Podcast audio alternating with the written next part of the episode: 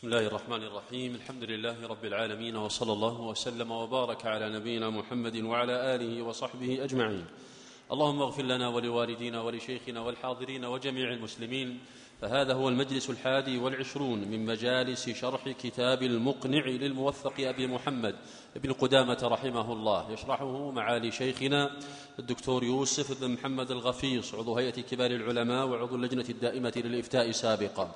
ينعقد هذا المجلس مغرب يوم الأحد السادس عشر من الشهر الرابع من عام خمس وثلاثين وأربعمائة وألف للهجرة بجامع عثمان بن عفان رضي الله عنه بالرياض.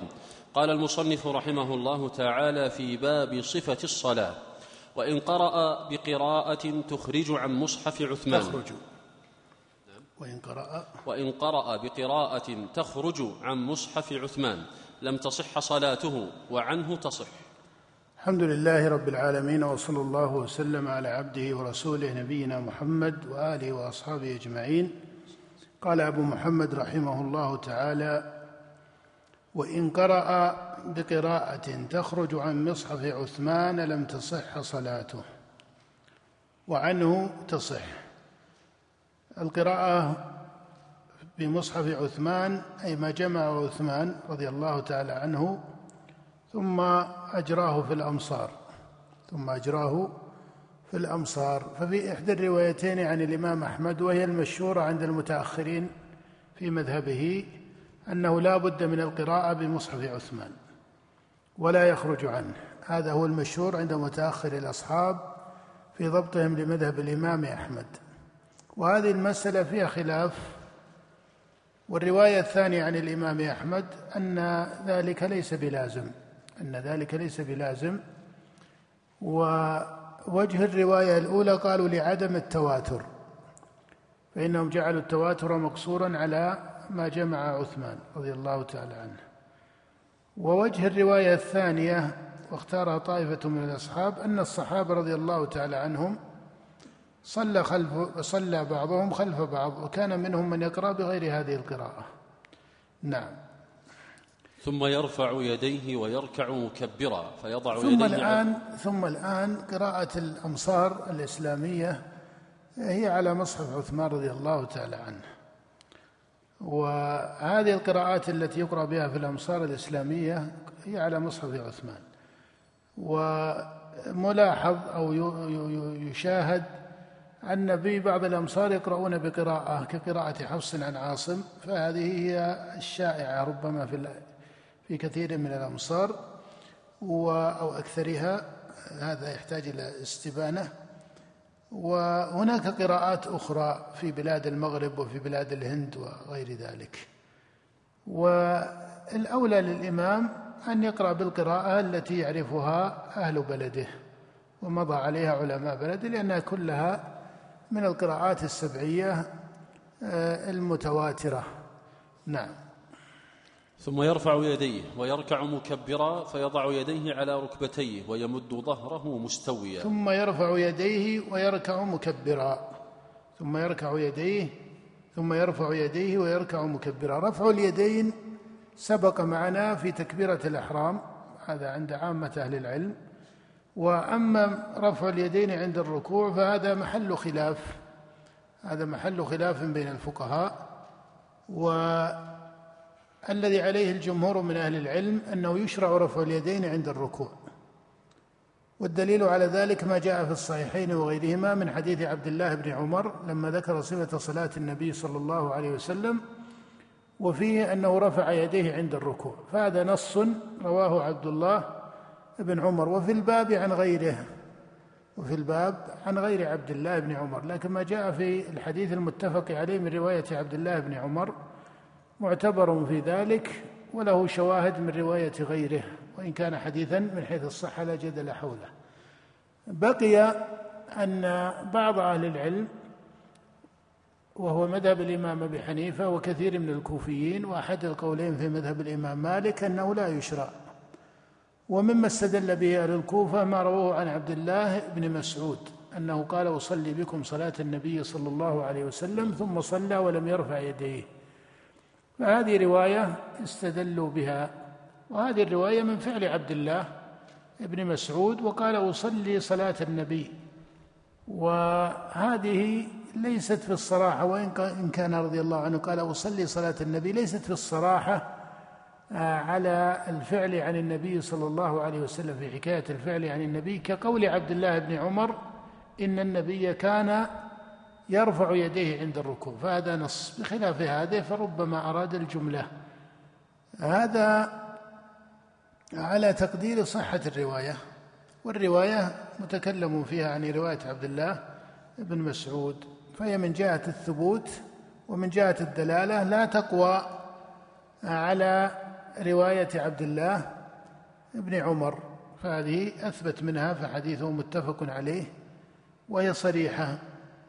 وغاية ما يمكن أن يقال على تقدير ثبوت رواية عبد الله أنه إنما أراد إجمال الصلاة أو أن هذا مما فاته ولم يره وحفظه غيره وهذه زيادة في الإثبات. فمقتضى علم الرواية ومقتضى القواعد الفقهية العمل بما جاء في رواية ابن عمر وما في بابها. وأما رواية ابن مسعود فعنها هذه الأجوبة. ولذلك الراجح هو الذي عليه الجمهور من أهل العلم وهو الذي عليه عامة أهل الحديث أو جماهير أهل الحديث أن رفع اليدين مشروع عند الركوع. نعم ولكنه بالإجماع من السنن المستحبة وليس فوق ذلك. قال فيضع يديه على ركبتيه ويمد ظهره مستويا أي لا يكون ظهره محدبا. وهذا مما يفوت البعض من الناس في صلاتهم فربما نصب البعض منهم ظهره فرفعه فلا يكون مستويا وربما حدبه إلى الأسفل والسنة أن يكون مستويا وأن يكون رأسه كذلك حيال ظهره. نعم. ويجعل رأسه حيال ظهره. لكن لا يدخل في التكلف لكن لا يدخل في التكلف لأن بعض الناس في الصلاة بعض الناس في الصلاة ربما تكلف في التماس الفعل تكلفا ربط عقله بالحركة وقطعه عن إيش؟ عن عن المعنى ف وإن كانت الحركة هذه من الصلاة ولا شك لكن لا بد أن يجمع بين معنى القلب فالصلاه عبادة وتتضمن التصديق وتتضمن أعمال القلوب فالبعض أحيانا يبالغ في مسألة الحركة إلى قدر من التكلف. يصلي صلاة ترى فيها تكلفا فلا يكون المسلم كذلك وإنما يكون متحريا السنن بوجه من الاقتصاد. نعم. ويجعل رأسه حيال ظهره لا يرفعه ولا يخفضه ويجافي مرفقيه عن جنبيه. يجافيهما مجافاة مقتصدة.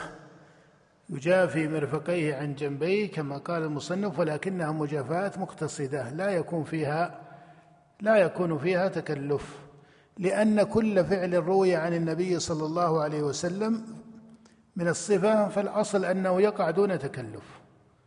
فإذا قالوا رفع يديه فهو رفع بدون إيش؟ بدون تكلف إنما على الصفة التي وردت. وقد سبق معنا هل هو إلى حيال منكبي أو إلى فروع أذنيه قولان للعلماء في ذلك. وقدر الإجزاء وقدر الإجزاء الانحناء بحيث يمكنه مس ركبتيه. نعم هذا قدر الإجزاء في الركوع بحيث يكون أتى بالركن. نعم. ثم يقول سبحان ربي العظيم ثلاثة وهو أدنى الكمال. لما روى عقبة بن عامر لما نزل فسبح باسم ربك العظيم قال النبي اجعلوها في ركوعكم. وجاء في حديث ابن مسعود كذلك وهذا الذي عليه الجماهير من أهل العلم أنه في الركوع يقول سبحان ربي العظيم وفي السجود يقول سبحان ربي الأعلى وفي حديث علي أن النبي صلى الله عليه وسلم في الصحيح قال أما الركوع فعظموا فيه الرب أما الركوع فعظموا فيه الرب. وهذا المأثور عن أكثر الصحابة رضي الله تعالى عنهم وذهب طائفة من أهل العلم وهو قول مالك إلى أنه ليس فيه شيء مخصوص والراجع على خلافه. ثم هل هذا الذكر مما يجب أو مما يستحب؟ هذا محل خلاف وسيأتي إن شاء الله. نعم. ثم يرفع رأسه قائلا سمع الله لمن حمده ويرفع يديه. المشهور من المذهب أن هذا واجب وقيل مستحب. نعم. ويرفع يديه. فإذا قام قا- ويرفع يديه أيضا عند الرفع من الركوع عند الرفع من الركوع ويقول سمع الله لمن حمده. نعم. فإذا قام قال ربنا ولك الحمد ملء السماء فإذا قام الاعتدال الرفع والاعتدال واجب في الصلاة. الرفع من الركوع والاعتدال واجب. ومنهم من جعله ركنا في الصلاة. نعم. فإذا قام قال ربنا ولك الحمد ملء السماء وملء الأرض وملء ما شئت من شيء بعد. نعم إذا قام قال ربنا ولك الحمد. ومن حيث الرواية جاء ربنا ولك الحمد وجاء ربنا لك الحمد. والإمام أحمد رحمه الله أثبت الوجهين أثبت الوجهين فجاء عنه نص بالواو وجاء بدونها وكلا آه، الصيغتين ثابتة في السنة. نعم. فإذا ك... فإن كان مأموما لم يزد على ربنا ولك الحمد إلا عند أبي الخطاب. نعم إذا كان مأموما فإنه لا يزيد على قوله ربنا ولك الحمد إلا عند أبي الخطاب. والراجح الزيادة على ذلك الراجح الزيادة على ذلك أنه أي المأموم يقول ما زاد لكنه لا يقول سمع الله لمن حمده. فالإمام المنفرد يقول سمع الله لمن حمده والمأموم يقول ربنا ولك الحمد. ثم يستكمل ما بعد ذلك من الذكر. نعم. ثم يكبر ويخر ساجدا ولا يرفع يديه. قال ثم يكبر ويخر ساجدا ويخر ساجدا ولا يرفع يديه. والسجود ركن في الصلاة. ولا يشرع رفع اليدين. وجاء في بعض الرواية ما يدل على مشروعية شيء ذلك لكنها رواية ليست محفوظة. الروايات المحفوظة أن رفع اليدين إنما هو في تكبيرة الإحرام وفي الركوع وعند الرفع من الركوع وكذلك محل رابع وهو القيام من التشهد الأول كما جاء في حديث علي بن أبي طالب رضي الله عنه. القيام من التشهد الأول. أما السجود والرفع منه فلا يشرع ذلك. نعم. فيضع ركبتيه ثم يديه ثم جبهته قال فيضع ركبتيه ثم. يديه. فيضع ركبتيه ثم يديه. هذا محل خلاف مشهور بين الفقهاء. وعن الإمام أحمد رحمه الله فيه روايتان. هل المشروع عند السجود أن يضع يديه قبل ركبتيه أم يضع الركبتين قبل اليدين. هذه مسألة الخلاف فيها مشهور والإجماع منعقد على أن هذا خلاف في المستحب. وإذا انعقد الإجماع على أن هذا خلاف في المستحب بان لك أنها مسألة إيش؟ أنها مسألة يسيرة لأن إنما هو خلاف في المستحب. وأفعال الصحابة رضي الله عنهم في ذلك مختلفة. فحفظ عن طائفة من الصحابة تقديم اليدين وحفظ عن طائفة من الصحابة تقديم الركبتين. وأما الرواية المرفوعة إلى النبي صلى الله عليه وآله وسلم فليس في الأحاديث الصحاح الصريحة ما يدل على أحد الوجهين وحده.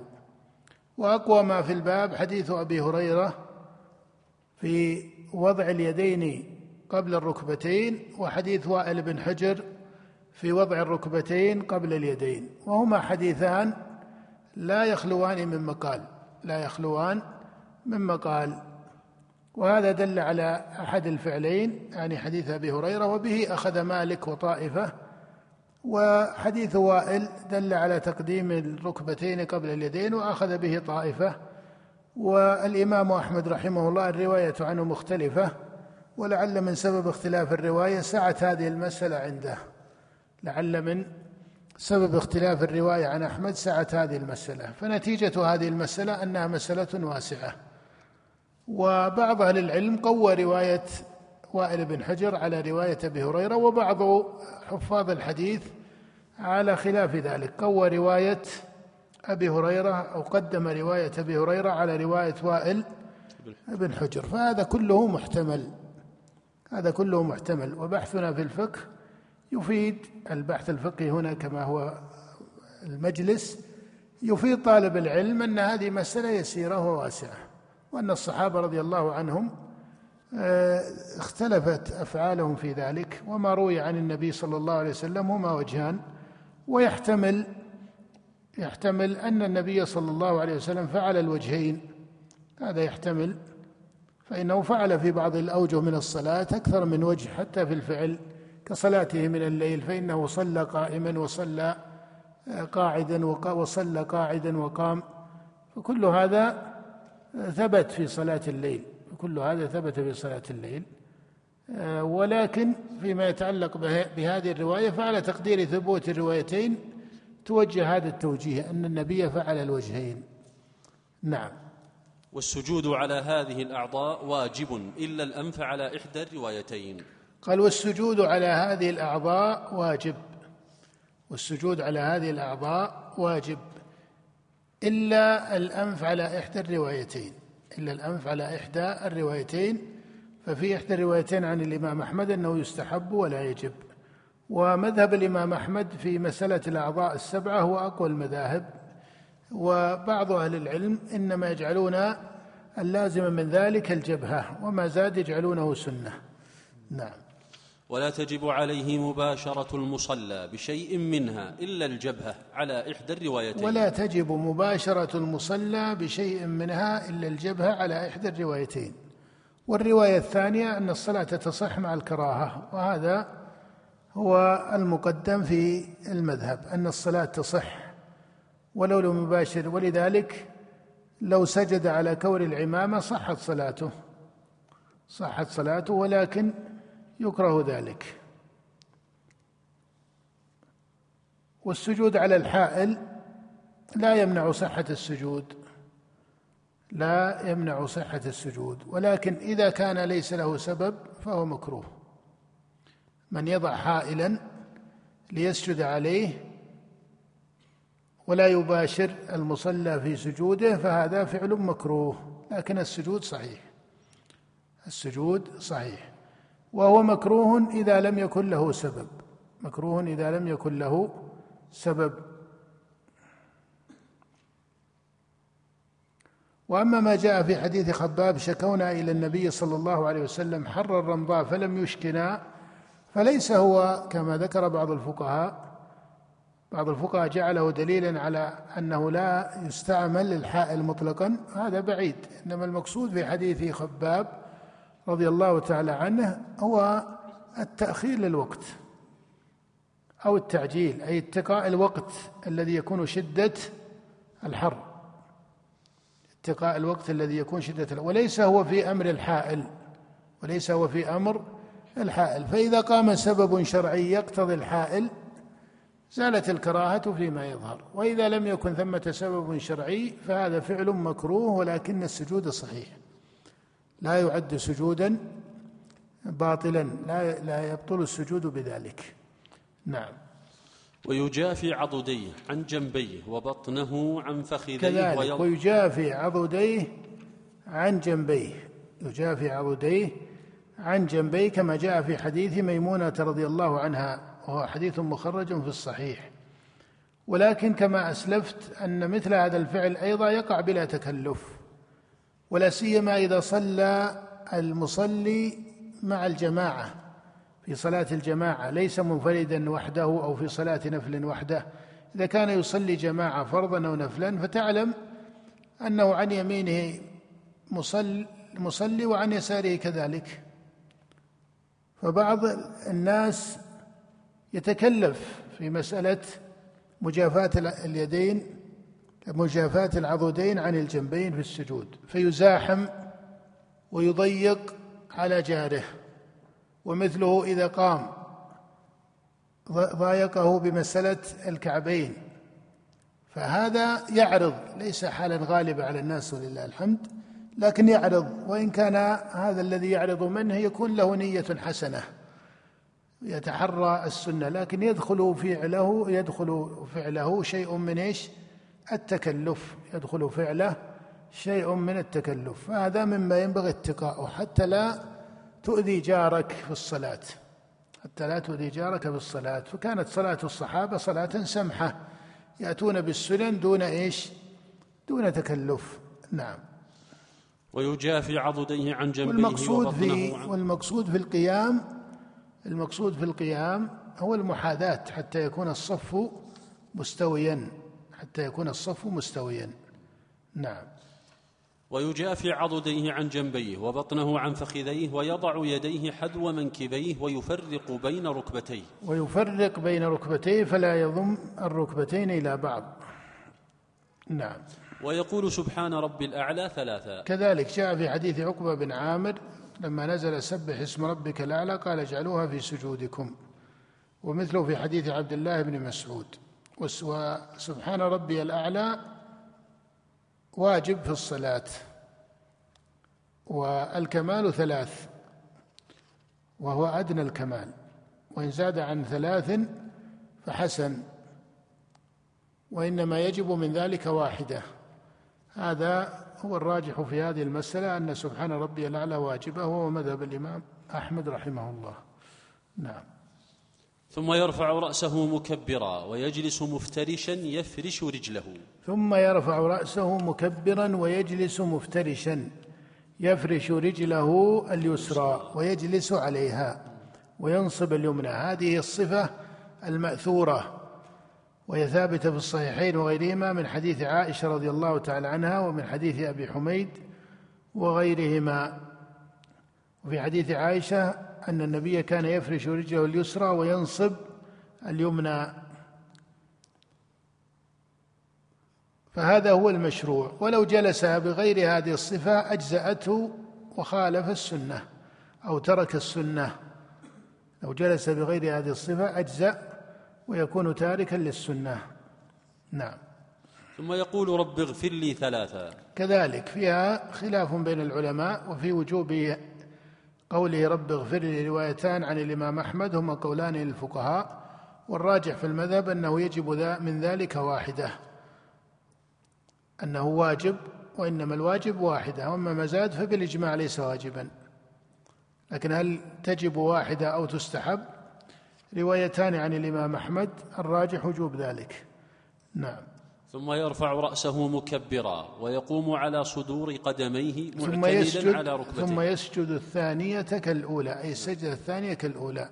ثم يرفع رأسه مكبرا ويقوم على صدور قدميه معتمدا على ركبتيه هذا هو السنة في صفة القيام أن يقوم على صدور القدمين. نعم. إلا أن يشق عليه فيعتمد بالأرض وعنه يجلس جلسة الاستراحة لا, لا يعتمد على الأرض. لا يعتمد على الأرض في القيام إلا إذا كان يشق عليه.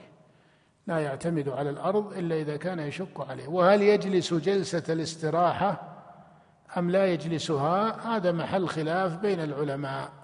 وأكثر الرواية عن النبي صلى الله عليه وسلم ليس فيها ذكر هذه الجلسة التي سماها الفقهاء رحمهم الله جلسة الاستراحة. أكثر الرواية عن النبي صلى الله عليه وسلم ليس فيها ذكر هذه الجلسة. وجاء في حديث مالك بن الحويرث المتفق عليه وما نقله مالك رضي الله عنه لأنه جاء ومعه رجال من قومه وبقوا مع النبي صلى الله عليه وسلم ثم استأذنوه في سفرهم. وروى مالك رضي الله عنه حديثا في صفة النبي صلى الله عليه وسلم ومما رواه مالك ابن الحويرث أن النبي كان إذا كان في وتر من صلاته جلس فسماها الفقهاء جلسة أو بعض الفقهاء سموها جلسة الاستراحة. سموها جلسة الاستراحة. وإن كان هذا الاسم لا ينبغي أن أن أن يؤثر في إدراك الحكم حولها بمعنى هل المقصود منها الاستراحة أو ليس كذلك؟ الله أعلم. إنما ذكرها مالك رضي الله عنه في روايته. وأغلب الرواية ليس فيها ذلك. ولذلك اختلف الفقهاء رحمهم الله في هذه الجلسة. اختلف الفقهاء في هذه الجلسة. والمشهور من مذهب الإمام أحمد أنها لا تشرع. أنها لا تشرع. والرواية الثانية عن الإمام أحمد وذكر بعض كبار الأصحاب كأبي بكر الخلال أن الإمام أحمد رجع إلى القول بحديث مالك والذي يظهر لي أن المقصود برجوع الإمام أحمد أن الإمام أحمد لثبوت هذه الرواية يقول بها أن الإمام أحمد يقول بها لا أنها عنده صفة لا أنها عنده صفة لازمة للصلاة ولذلك الذي يظهر في الجمع بين هذه الروايات المروية عن النبي صلى الله عليه وسلم أن يقال إن هذه جلسة فعلها النبي صلى الله عليه وسلم كما روى مالك في حديثه. ف ولكنها ليست من لازم فعله عليه الصلاة والسلام يعني ليس مما التزمه في الفعل. بدليل أن أكثر الرواة فإن صلاة النبي رواها جماعة ممن رواها أبو هريرة رضي الله عنه رواها ابن عباس رواها علي بن أبي طالب. جملة الرواية عن النبي صلى الله عليه وسلم ليس فيها ذكر هذه الجلسة. ولا يقال إن هذا زيادة إن هذا زيادة من الثقة على ما روى الثقات وزيادة الثقة مقبولة. فلا شك أنها رواية صحابي مقبولة والحديث متفق عليه. فليس المنازعه في ثبوتها وإنما المنازعه فيما يقتضيه ثبوتها. ماذا يقتضي هذا الثبوت؟ هل يقتضي انها سنة لازمة في فعل الصلاة؟ فإن مالك رضي الله عنه روى في فعل النبي صلى الله عليه وسلم ذلك. لكن هل دل ذلك على من حيث الأصول؟ لا من حيث الآن الثبوت من حيث الدلالة. هل هذا يقتضي أن النبي صلى الله عليه وسلم كان يلازمها؟ لو كان النبي عليه الصلاة والسلام ملازما لها لذكرها الصحابة كعبد الله بن عمر وعلي بن أبي طالب وأبي هريرة لذكروها في وقد ذكروا من الأفعال ما هو أدنى منها. ذكروا من الأفعال ما هو أدنى وأخص منها. فكونهم لم يذكروها وذكرها مالك رضي الله عنه يدل ذلك على أنه فعل فعله النبي في بعض حاله. وليس أمرا لازما. فإذا فعل في بعض الحال صار اقتداء. وسبق معنا أن أصل المحدثين الأصل الذي عند فقهاء المحدثين في السنن المروية المتعددة الأوجه أنهم يستحبون هذا. ولكن أيها الغالب بحسب غلبة الرواية. فإذا فعلها في بعض حاله صح ذلك. وصار مصيبا السنة فيما يظهر إن شاء الله. وأما ملازمتها فلا يظهر أن هذا هو السنة. والقول بأنها زيادة إيه، وزيادة الثقة مقبولة هذا ليس هو محل النظر هذا مسلم. حديثها متفق عليه ليس فيه جدل من هذه الجهة. ولكن ماذا يقتضي هذا الثبوت؟ والصحابة رضي الله عنهم تحروا ذكر الفعل وجمهور الصحابة ما ذكروها. فدل على أنها ليست من الأفعال التي كان النبي إيش؟ ملازمة يلازمها وفيما يظهر لي أن هذا معنى متحقق. فيما يظهر أن هذا معنى متحقق. لكن يبقى السؤال عقب هذا المعنى. هل كون النبي عليه الصلاة والسلام لم يلازمها لأنه إنما فعلها لسبب عارض أو لأنها هيئة في الصلاة يفعلها تارة ويدعها تارة. هذا محل احتمال هذا محل احتمال. وإلا بعض العلماء قال إنه إنما فعلها للحاجة لكن هذا ليس في ظاهر الرواية ما يدل عليه. لكن المتحقق فيما يظهر لي أن هذه ليست من الأفعال التي تشرع ملازمتها لأن جمهور الصحابة ما ذكروها. لأن جمهور الصحابة ما ذكروها في سياق يسمون فيه ما دونها. في سياق يسمون فيه ما دونها. فإذا كثر هذا السياق الذي يسمون فيه ما دونها وما سموها وهم عدد كثير فهذا شبيه بالنفي. هذا شبيه بالنفي. لا يقال إن عدم الذكر ليس ذكرا للعدم وإن المثبت مقدم على النافي. لا والمسألة هم يذكرون هيئة الصلاة. فكونهم تركوها وما سموها دليل على أن النبي ما كان عليه الصلاة والسلام يلازمها. وهي مسألة على كل حال كما قلت سهلة. ولذلك أحيانا يستغرب أن بعض المبتدئين في العلم ربما يكثرون المجادلة على بعض الأفعال في الصلاة وربما ما تحدثوا في مسائل أكبر عند الفقهاء. هل سبحان ربي الاعلى واجبة أو أنها مستحبة أو إذا كانت واجبة وتركها عمدا بطلت الصلاة هذا خلاف. له وزنه وله أثره أليس كذلك؟ من جهة صحة الصلاة. لكن أحيانا يقع الاختلاف على مسألة بعض السنن التي فيها روايات متعددة والتي تجد طريقة كبار أهل العلم فيها فيه قدر من التوسع. حتى ولو اختاروا أحد القولين لا يزيدون على اختيار أحد القولين ولا يرتبون لأنها بالإجماع عندهم سنة. كوضع اليدين قبل الركبتين أو الركبتين قبل اليدين في السجود. ومثله في جلسة الاستراحة. ومثله في وضع اليدين على الصدر أو تحت السرة. فهذه مسائل ليس فيها قاطع. من جهة لزوم أحد الفعلين. ليس فيها قاطع. إما أن يكون الرواية فيها صحيحة كجلسة الاستراحة ولكن الأفعال التي رواها جمهور الصحابة تنفي لزومها. أي ملازمتها وإما أن يكون أن تكون الرواية ليست مما يجزم به كرفع كوضع اليدين قبل الركبتين أو الركبتين قبل اليدين. ومثله أيضا في محل وضع اليدين على الصدر أو تحت السرة فهذا أيضا يعني فيه سعة والسنة فيه ليست منصوصه نصا صريحا صحيحا. ولذلك فما عليه الأئمة رحمهم الله في هذا من التحري والفقه. هذا هو الاقتصاد الفقهي والاتباع للسنن والآثار.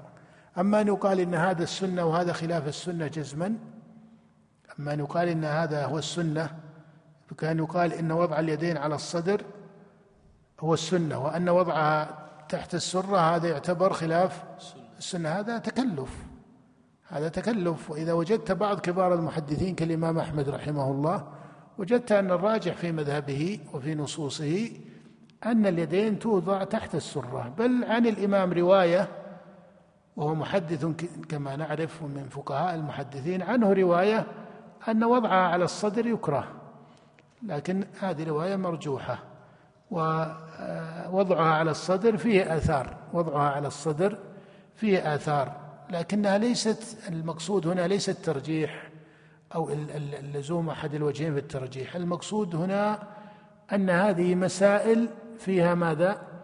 فيها سعة وأفعال الصحابة فيها متعددة والسنن المروية إما أن يكون مترددا في ثبوتها أو في اقتضاء دلالتها ولذلك ينبغي لطالب العلم أن يقتصد في هذا الأمر أن يقتصد في هذا الأمر وأن يتتبع سنة النبي صلى الله عليه وسلم على هذا القدر من الاقتصاد. فلا يعين السنة جزما إلا فيما وردت فيه السنة من حيث الثبوت ومن حيث الدلالة جزما. أما إذا احتمل الأمر واختلف الفقهاء في فهمهم للرواية أو في واختلف المحدثون في ثبوتها وما إلى ذلك فهذا الجزم بأحد الاختيارين لا يكون حسنا بل تبقى المسألة على قدرها من الرتبة. نعم. ثم ينهض ثم يصلي الثانية كذلك إلا في تكبيرة الإحرام ثم ينهض ثم يصلي كذلك. يصلي الثانية أي الركعة الثانية كذلك إلا في تكبيرة الإحرام فإنها الأولى وحدها. وكذا الاستفتاح فالاستفتاح في غير الأولى. وفي الاستعاذة روايتان بمعنى أنه يقول بسم الله الرحمن الرحيم في الركعة الثانية وهل يستعيذ ولا يستعيذ؟ فيها روايتان الراجح أن الاستعاذة مقصورة على الركعة الأولى لأنها لابتداء القراءة.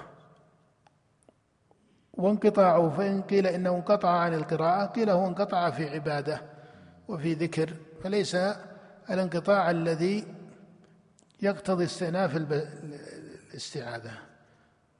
ولذلك عن الإمام أحمد رحمه الله في ذلك روايتان الراجح أنه لا يستعيذ إلا في افتتاح الصلاة.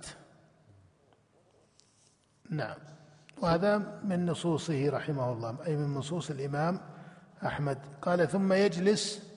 ثم يجلس مفترشا ويضع يده اليمنى على فخذه اليمنى يقبض منها الخنصر والبنصر ويحلق الإبهام مع الوسطى ويشير بالسبابة في تشهده مرارا ويبسط اليسرى على الفخذ على الفخذ اليسرى. نعم. هذه الصفة رواها غير واحد عن النبي صلى الله عليه وسلم وهي بمجموعها ثبتت بمجموع الروايات فجاء في حديث ابن مسعود وفي حديث أبي حميد وفي حديث عبد الله بن الزبير في الإشارة بالإصبع وهذا مما يشرع عند الجمهور وتركه كثير من الكوفيين من فقهاء الكوفة فلا يجعلون ذلك مشروعا والراجح أنه من سنن الصلاة الراجح أن الإشارة بالإصبع من سنن الصلاة وهذا جاء في صحيح مسلم وغيره. ولكن الخلاف الأخص في محله وإلا من حيث ثبوت ذلك على خلاف رأي طائفة من أهل الكوفة هذا ثابت والجمهور من أهل الحديث عليه وهو المقدم لصحة الرواية في ذلك فهي مخرجة في صحيح مسلم وغيره. ولكن ليس في الرواية التنصيص على المحل من من التشهد إنما هو في تشهده في الصلاة. فهذه محل خلاف بين العلماء فمنهم من جعل ذلك في أثناء التشهد. أي في أثناء التشهد فإذا صار إلى التشهد أشار بإصبعه ومنهم من يجعلها منصوبة ولا يحركها ومنهم من يستحب أن يحركها. وفيها عن الإمام أحمد أربع روايات في هذه المسألة. والراجح منها أنه إنما يشير بإصبعه بالسبابه إنما يشير بها عند التشهد. فإذا قرأ التشهد إذا جاء لذكر لا إله إلا الله أشهد أن لا إله إلا الله أشار بذلك. وهذا هو أرجح الروايات عن الإمام أحمد. وكنتيجة نقول في هذه المسألة ما سبق من أنها مسألة من حيث ثبوت الإشارة بالإصبع هذا ثابت وهي سنة محفوظة. عن النبي عليه الصلاة والسلام ينبغي آه، فعلها. ولا تترك لقول فقيه. لا تترك لقول فقيه. لأنه ليس المقصود من التنبيه الذي سبق أن نقول نترك بعض السنن اقتداء بأئمة من الفقهاء. هذا ليس منهجا صوابا.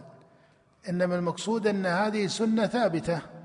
ولو خالفها طائفة من الفقهاء فالمعتبر من أقوال الفقهاء أو المقدم من أقوال الفقهاء على خلاف ذلك لأنها ثابتة بأسانيد الصحاح إنما متى يرفع متى يشير بإصبعه؟ متى يشير بإصبعه؟ هل في كل التشهد أو في بعض التشهد عند قوله أشهد أن لا إله إلا الله وحدها أم عند ذكر الشهادتين معا أشهد أن لا إله إلا الله وأشهد أن محمدا عبده ورسوله؟ هذه محل خلاف بين العلماء والراجع عن الإمام أحمد أنه في ذكر شهادة أن لا إله إلا الله. ولعل من أثره أن النبي صلى الله عليه وسلم فعله خارج الصلاة فقال اللهم اشهد لما رفع في خطبته بعرفة. فهذا كأنه فيما يظهر أنه مما يستأنس به في تفسير الفعل أن هذا هو محله. فإن الإشارة بالإصبع على مقتضى قيام هذا الموجب من المعنى. ولو فعله في كل التشهد فهذا أيضا محتمل من حيث الدلالة. لكن تبقى مسألة من المسائل اليسيرة. تبقى مسألة من المسائل اليسيرة. نعم.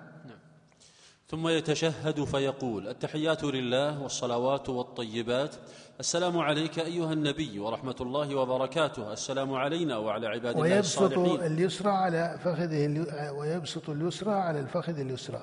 هذه الجلسة لا يكون فيها تورك اللي هي الجلسه جلسة التشهد الأول فالتورك لا يشرع فيها إلا على مذهب الإمام مالك رحمه الله.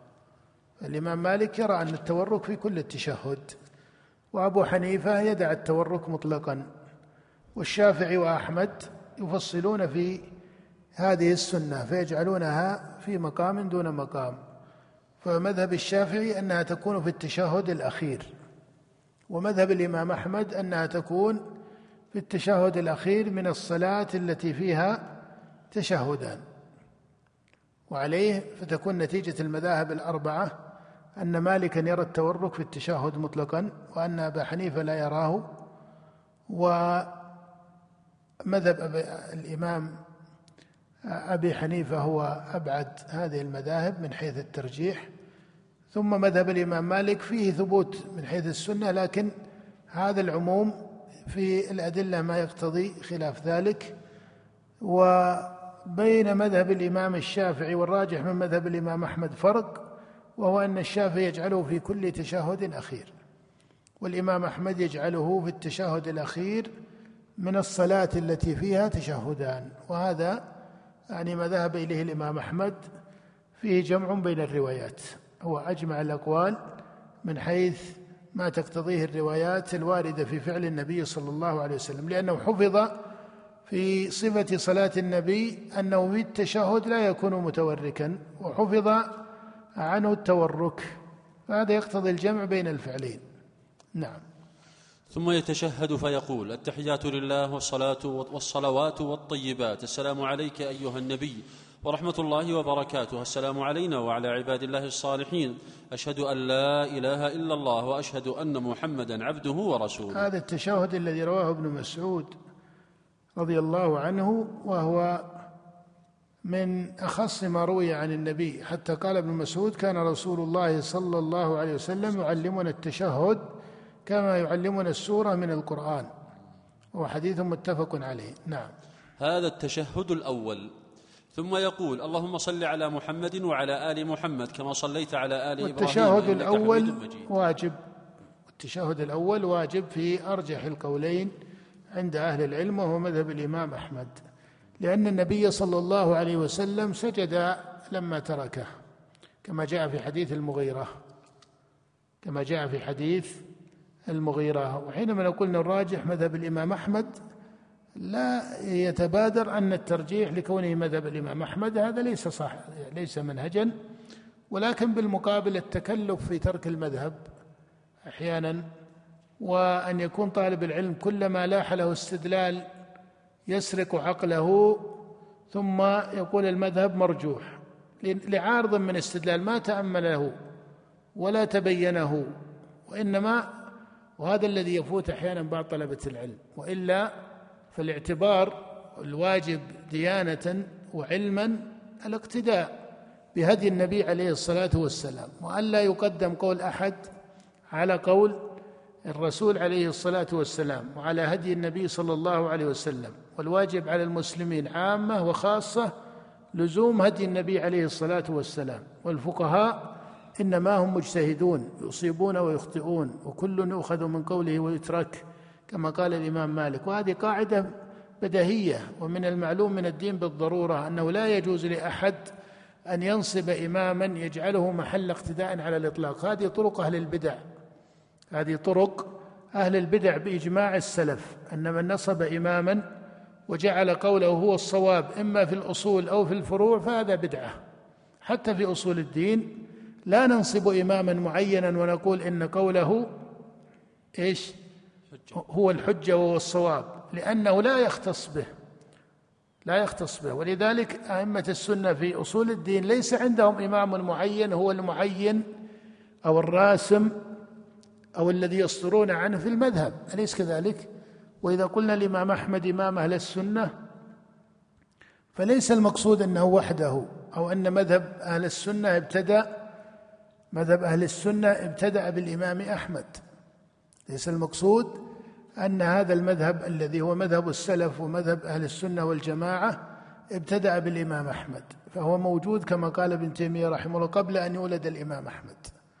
ولهذا لما ذكر يعني شيخ الإسلام رحمه الله ابن تيمية صفة أهل السنة والجماعة أهل السنة والجماعة قال ومن صفتهم أنهم ليس لهم متبوع يتعصبون له إلا النبي صلى الله عليه وسلم فلا يصح التعصب لأعيان الأئمة حتى في أصول الدين التي يقولون فيها بمقتضى الإجماع لا نتعصب لمعين تعصبا يفهم عنه أن هذا القول من أصول الدين إيش؟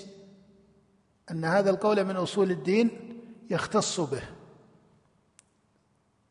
فأقوال الإمام أحمد في أصول الدين صحيحه لكن صحتها ليس لكونها اجتهادا منه. لكونها من موارد الإجماع المتواتر دليله من الكتاب والسنة. ولهذا قول مالك وأحمد والشافعي وأئمة السنة من الفقهاء والمحدثين في ذلك واحد. إنما يذكرون الإجماع لا يذكرون اجتهادا عارضا. وأما في موارد الاجتهاد فلا شك أنهم أئمة يقتدى بهم في الاجتهاد. والله يقول لعلمه الذين يستنبطونه منهم وهم أئمة الاستنباط هم من أئمة الاستنباط. والاقتداء بهؤلاء الأئمة مشروع أولئك الذين هدى الله فبهداه مقتده وإن كان هذا في الأنبياء لكنه إبانة لسنة الاقتداء وأن سنة الاقتداء بالأئمة والعلماء والصالحين هذا هدي وكان الصحابة يقتدون بكبارهم وكانوا يقتدون بالشيخين أبي بكر وعمر وبالخلفاء الأربعة. ولهذا اختلف الأصوليون كما تعلمون هل قول وإجماع الخلفاء الراشدين حجة وليس بحجة؟ وكل هذا إذا تأملتموه وجدتم فيه الآثار بل الأدلة من الكتاب والسنة شاهدة. لكن هذا الاقتداء لا يوجب لا يوجب إيش؟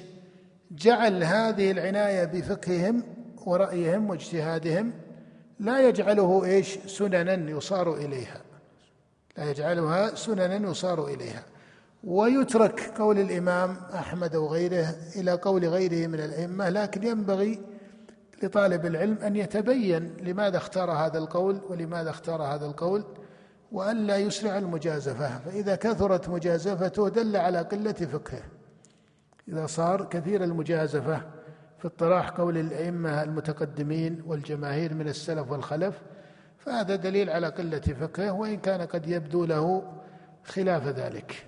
فإن السنن من حيث الثبوت شأن مستطيل كما تعلمون. السنن من حيث الثبوت أي مبحث الثبوت والرواية هذا بحث مطول. ثم مبحث الدلالة وفقه الدلالات وما تقتضي هذه الدلالات. أيضا هذا بحث مطول فالإحاطة بهذا وهذا يحتاج إلى سعه في العلم يحتاج إلى سعه في العلم. نعم.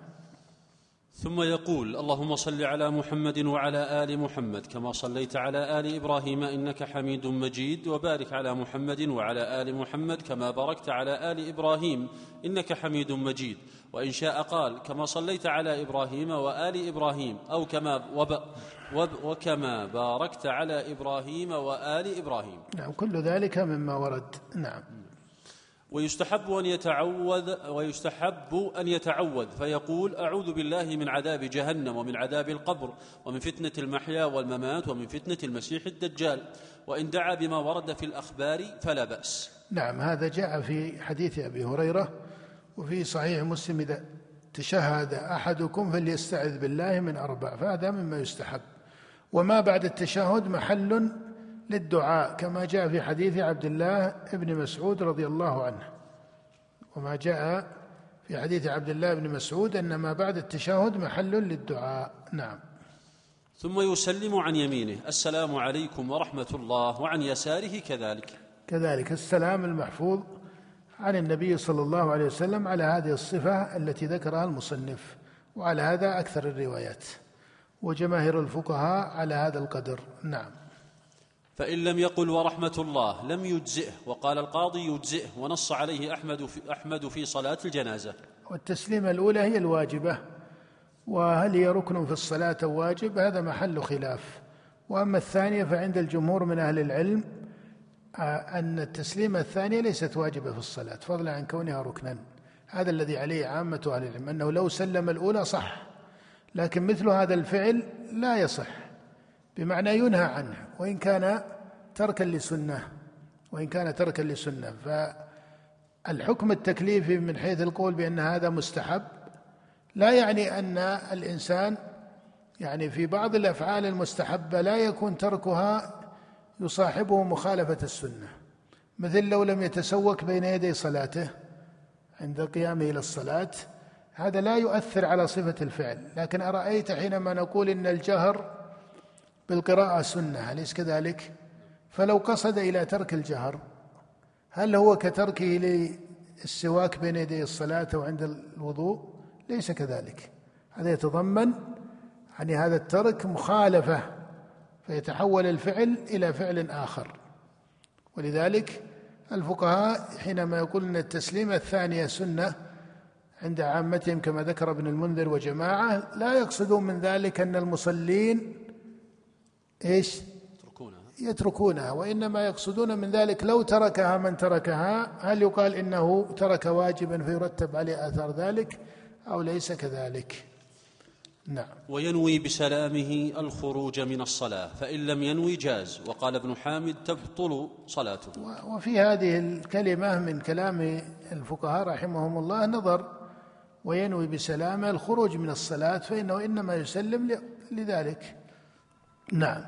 لكن لعلهم أرادوا أنها لو عرضت له وقد ذهل عن القصد في أثناء تشهده فقالها هل يكون بها خرج من الصلاة ولا يكون كذلك؟ هذه على كل حال حال نادرة. نعم. وإن كان في مغرب أو رباعية نهض مكبرا إذا فرغ من التشهد الأول وصلى الثانية والرابعة مثل الثانية إلا أنه لا يجهر ولا يقرأ شيئا بعد الفاتحة. لا يقرأ شيئا بعد الفاتحة. وهذا هو الذي جاء عن النبي صلى الله عليه وسلم في أكثر الرواية. نعم. ثم يجلس في التشهد الثاني متوركا يفرش رجله اليسرى وينصب اليمنى ويخرجهما عن يمينه ويجعل إليته على الأرض. هذه صفة التورك وهي صفة معروفة وكما ذكرت أن مذهب الإمام أحمد رحمه الله جاءت في حديث أبي حميد وغيره ومذهب الإمام أحمد أنها تكون في التشهد الأخير من الصلاه التي فيها تشهدان وأقوى المذاهب الأربعة في ذلك هما مذهبان مذهب أحمد ومذهب الشافعي. وفيما يظهر أن مذهب أحمد به تجتمع الرواية وبالله التوفيق. والمرأة كالرجل آخر عبارة. لأن آخر جملة. لأن, بعدها فصل. طيب والمرأة؟ نعم. والمرأة كالرجل في ذلك كله إلا أنها تجمع نفسها في الركوع والسجود وتجلس متربعة أو تسدل رجليها فتجعلهما في جانب يمينها وهل يسن لها رفع اليدين على روايتين؟ نعم هذا في المرأة وهل يسن لها؟ والراجح أنها ترفع يديها وهل تجلس كجلسة الرجل في التشهد الأول وبين السجدتين؟ أيضا هذا فيه خلاف بين الفقهاء وما ذكروه إنما ليكون ذلك أستر لها. واستدلوا بفعل أم سلمة رضي الله تعالى عنها. نقف على قول المصنف فصل ويكره الالتفات والصلاة بالله التوفيق وصلى الله وسلم على نبينا محمد.